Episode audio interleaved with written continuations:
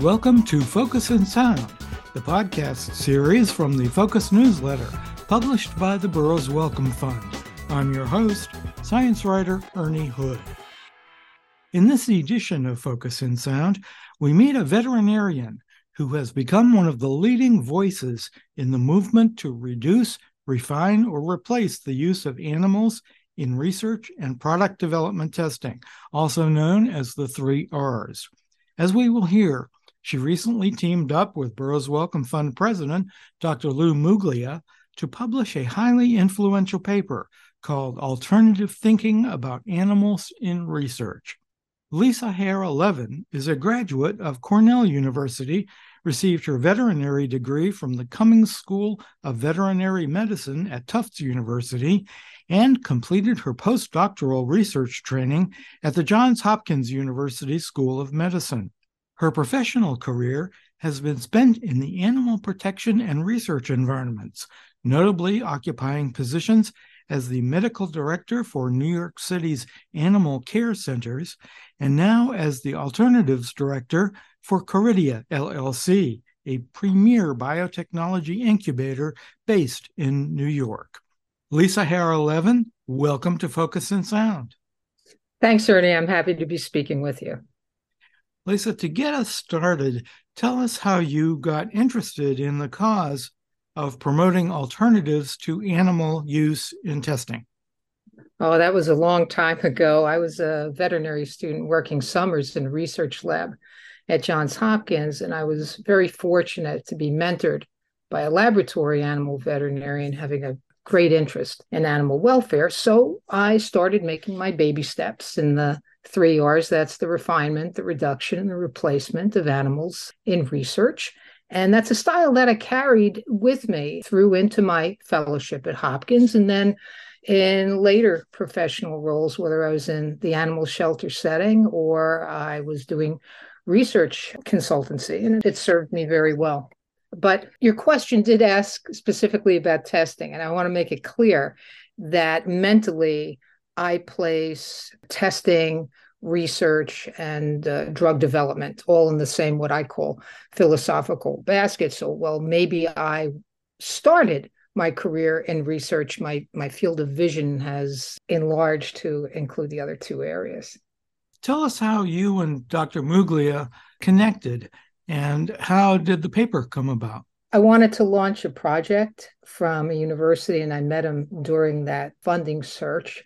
He thought the work I proposed was out of the box, and very happily for me, Burroughs Wellcome funded it. It did launch, set off from um, a different location, but the content remained the same. Um, was to have two roundtables with what I call the A plus team from different groups having interests in the development, the regulatory approval, and the implementation of new approach methods. We also call them non animal methods, or by the acronym NAMS, in research, safety testing, and drug development.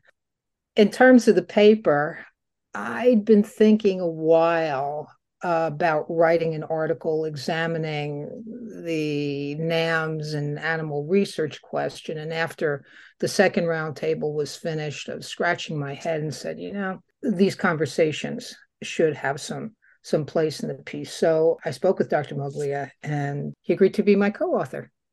Tell us a little bit more about the two roundtables that you mentioned. I wanted to have the roundtables because to me there has been this needless argument between folks on one side who are endorsing animal use and folks on another side. And it really is that polarized at, at, at times. Folks on the other side who uh, are in favor of NAMS.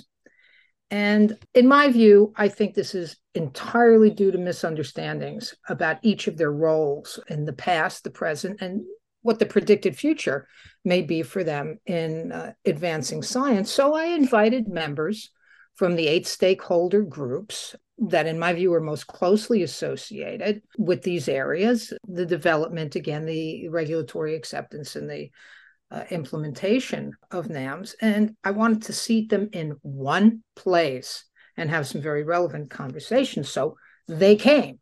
And who I mean by they are academics and industry who are working with NAMS, government regulators, government funders, uh, venture capital, philanthropy, venture or otherwise, animal research advocacy, and animal protection.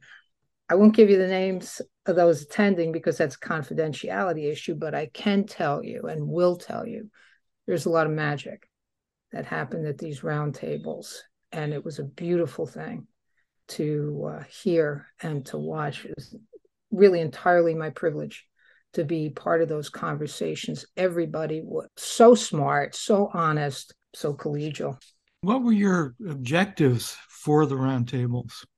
If I look at several years back, and probably more than that, because I'm an old lady, let's say decades back, of observations about how stakeholders have problems solved, they take these very siloed approaches. That's not helpful. And my work recommends putting ideas and concerns out into the ether so that everyone has a chance to study that. And the roundtables let us do that. It was a ni- nice beginning. We all went agreeably into uh, a deep dive to explore the major pain points that each group had about NAMS. And we also started developing action items that we'll use to create uh, a very well reasoned and an evidence based path towards integrating NAMS, uh, whether as partial or full replacements I want to comment about how how brilliant these people were who came. One of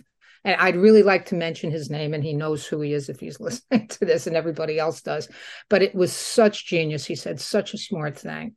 And he said it more than once to remind us let's focus on best science, not on the question of using animals or using NAMs.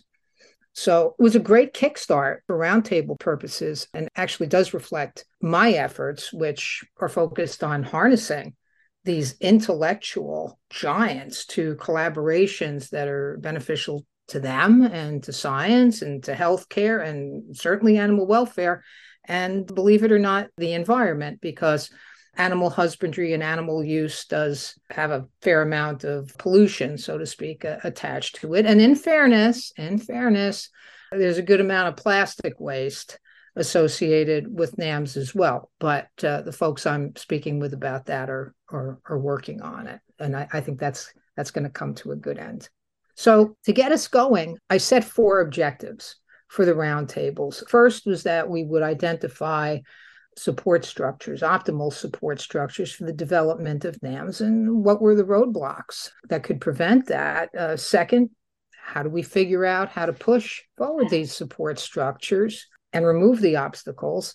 Third, we needed to estimate a realistic timeline, and wow, timeline surfaced as a very dirty word, but uh, to estimate a timeline, a realistic one for the regulatory approval and the implementation of NAMS, either as partial or full replacements. And last, we needed to think about developing a metric system to evaluate progress on what I call an approximated continuum. And I say approximated because it does not necessarily follow that the more knowledge you acquire will let you move forward. Sometimes, and I, I uh, embarrassingly have uh, experienced this in my life, I learned something more. And oh, well, I guess I was mistaken about that something and now i need to backtrack. And i think other other folks do this as well in their work and need to rethink that something a bit before moving forward again. And one thing we haven't mentioned lisa is when did these meetings take place we had the first roundtable in the middle of March 2022, and the second one was the beginning of June 2022. And I am really grateful that everybody found time. These are folks with extraordinarily busy schedules, and, and to give their time and attention, uh, there has to be a, a, a new descriptor for that. They they were they were terrific. Well, Lisa, what would you say were the main takeaways from the roundtables? Well, we need more time uh, than the podcast to uh, review all of them, but I will showcase the highlights for you.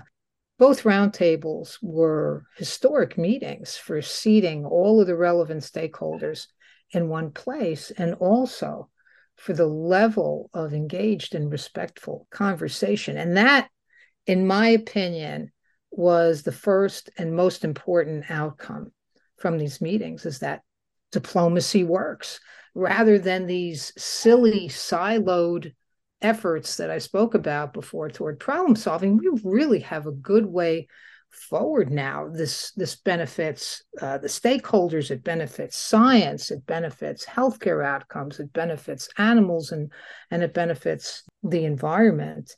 If I had to give you another takeaway, it's that there's an interest, and I think a commitment from the stakeholder groups to responsibly, and I underscore that responsibly, get to uh, a place of best science with all that's going to bring to us.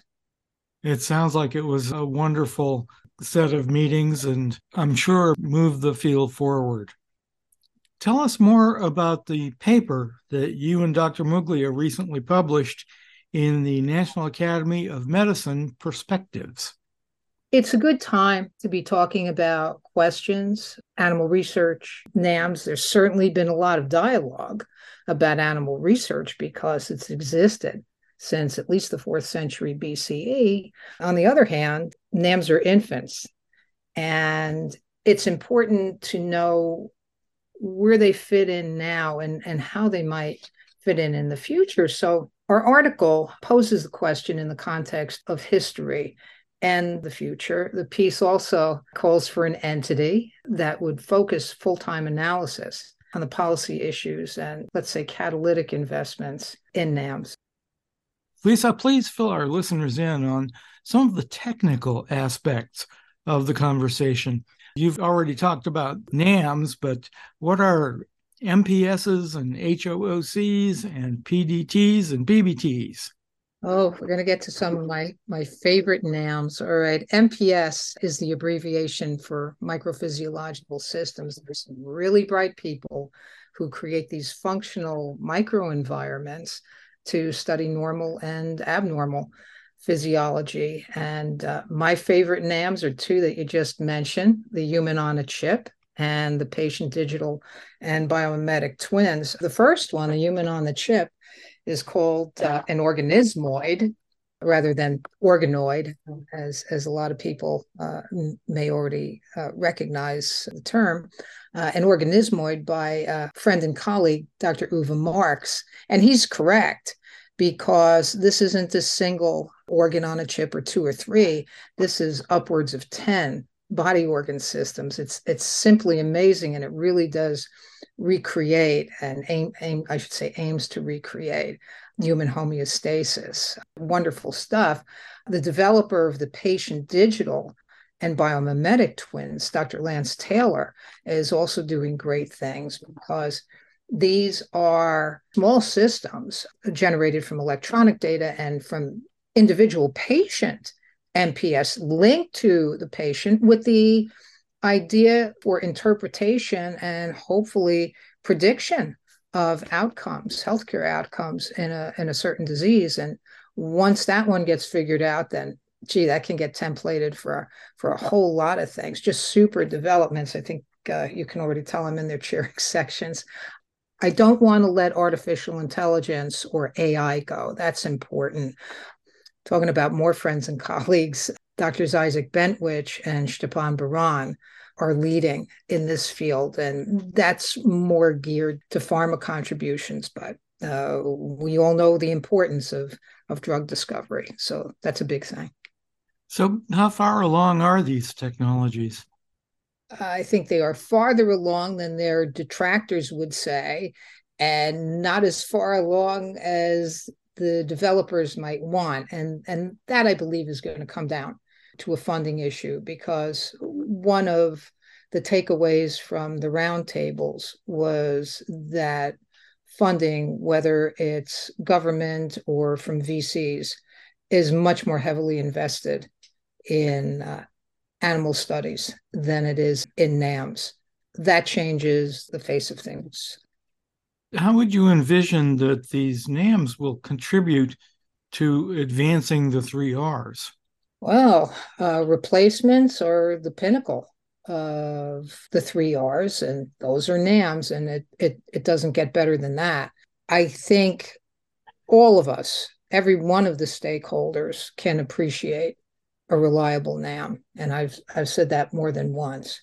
How will these technologies support the rapid development of precision medicine?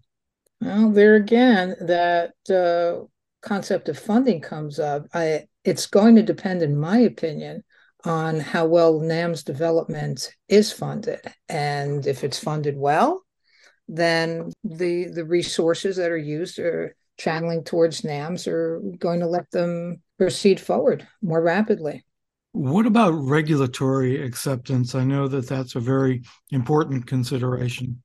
The regulators I've spoken with are open, simply things that work, whether that's an animal test or a NAM. They want something that's reliable. I personally know a regulator who is pretty proactive and is very welcoming to folks who want to discuss their alternatives. And I think that's probably most of them. She's just a little bit more forward. I like that rah rah. Also, Lisa, I'm, I wanted to ask you about what are your thoughts about the FDA Modernization Act 2.0, which was signed into law by the president in December 2022 and specifies that the FDA will no longer require animal test data for new drugs to be approved, although it will still allow animal testing should pharma wish to employ it. Well, I think it's very balanced. It addresses the sensitivities of those for animal use, those for NAMs, and those who can see the utility of both. And most people, I think, do see the utility uh, of both. Now that the FDA Modernization Act is law, it is a great opening for uh, drug companies, particularly, to uh, submit their new drugs for approval using NAMs and also eliminating the testing for biosimilars. That's a big deal. From my experience as a veterinarian, I know that my colleagues and I will just uh, sigh, heavy sigh. Oh, they're testing another vaccine that's the same thing, and you know why do we why do we need to do this? But I'm not a regulator, and they are in tough positions. I do not envy them. They never have a good day. They're they're blamed for something and not often applauded for doing things. It's a, it's a tough job. But I think this is another tool for allowing best science in, and that's important. What do you see as the current major obstacles to widespread adoption of non animal methods? Oh, I'm going to sound like a broken record. Uh, numbers one through 10 are funding. That's really it. it. It is the rate limiting feature of this. I am not judging the prudence of uh, investing in NAMs or in investing in animal studies all I can say is just the lo- or present as the logic argument. Not enough money goes in, not enough is is going to come out, and I think it's very worthwhile investing in these. Do you think that's a roadblock that will uh, eventually be overcome? Yes, I think it is because uh, there are uh, some large companies out there doing wonderful work with single and multiple organs on a chip. And again, with artificial intelligence. They need to be given their chance. Funding will do that. It's really an equation funding plus really smart people benefits uh, healthcare outcomes and, and the other factors that I discussed. Lisa, do you think we will ever completely replace the use of animals in research and product development? Ever's a long time. It's going to take a while to reproduce very complex biological systems to the level where they'll be accepted by investigators. But I think that will happen well before ever. I have been criticized by some as having a very Pollyannish view about it, but I have I have faith in really smart people, the integrity of regulators, and this working out. So I think with increased uh, funder interest, which I also have uh, faith in, I think it's going to work out. By the same token, would you foresee a total ban at some point? Uh, no, I I don't see that unless all the stakeholders, and I expand that beyond the eight stakeholder groups I spoke about, and we can talk about patient advocacy groups and and clinicians uh, decide to vote in favor of a ban. I think the more likely scenario is that NAMS will develop as better and best science and will replace the use of animals. Uh, again, using that dirty word timeline, I don't know when when that's going to be. And there were stakeholders at the roundtable who had different ideas about the time it would take to get there. But you know, there are social interests involved in this, and that doesn't rule out the strength of voters' voices. Well, Lisa, before I let you go, I wanted to be sure to hear about your venture called CARROT, the Center for Animal Research and Alternative Technologies. Where does that project stand at this point? oh, that's the the most important thing I can't speak about with you in great detail, but I'll tell you what I can. CARROT is designed to function as a full-time policy institute for NAMS issues and should have its own areas of curated studies to accelerate the regulatory acceptance and implementation of NAMS. I did want to make the reveal after the second roundtable, but there were confidentiality issues and I, I couldn't do it at that time. And now that CARROT has way outgrown its original dimension and involves other people, more people, I'm even more limited in what I can say. But but uh, I don't know if this is a teaser, and I kind of hope it is. Let's just wait and see what grows in the spring. okay, maybe we revisit it then.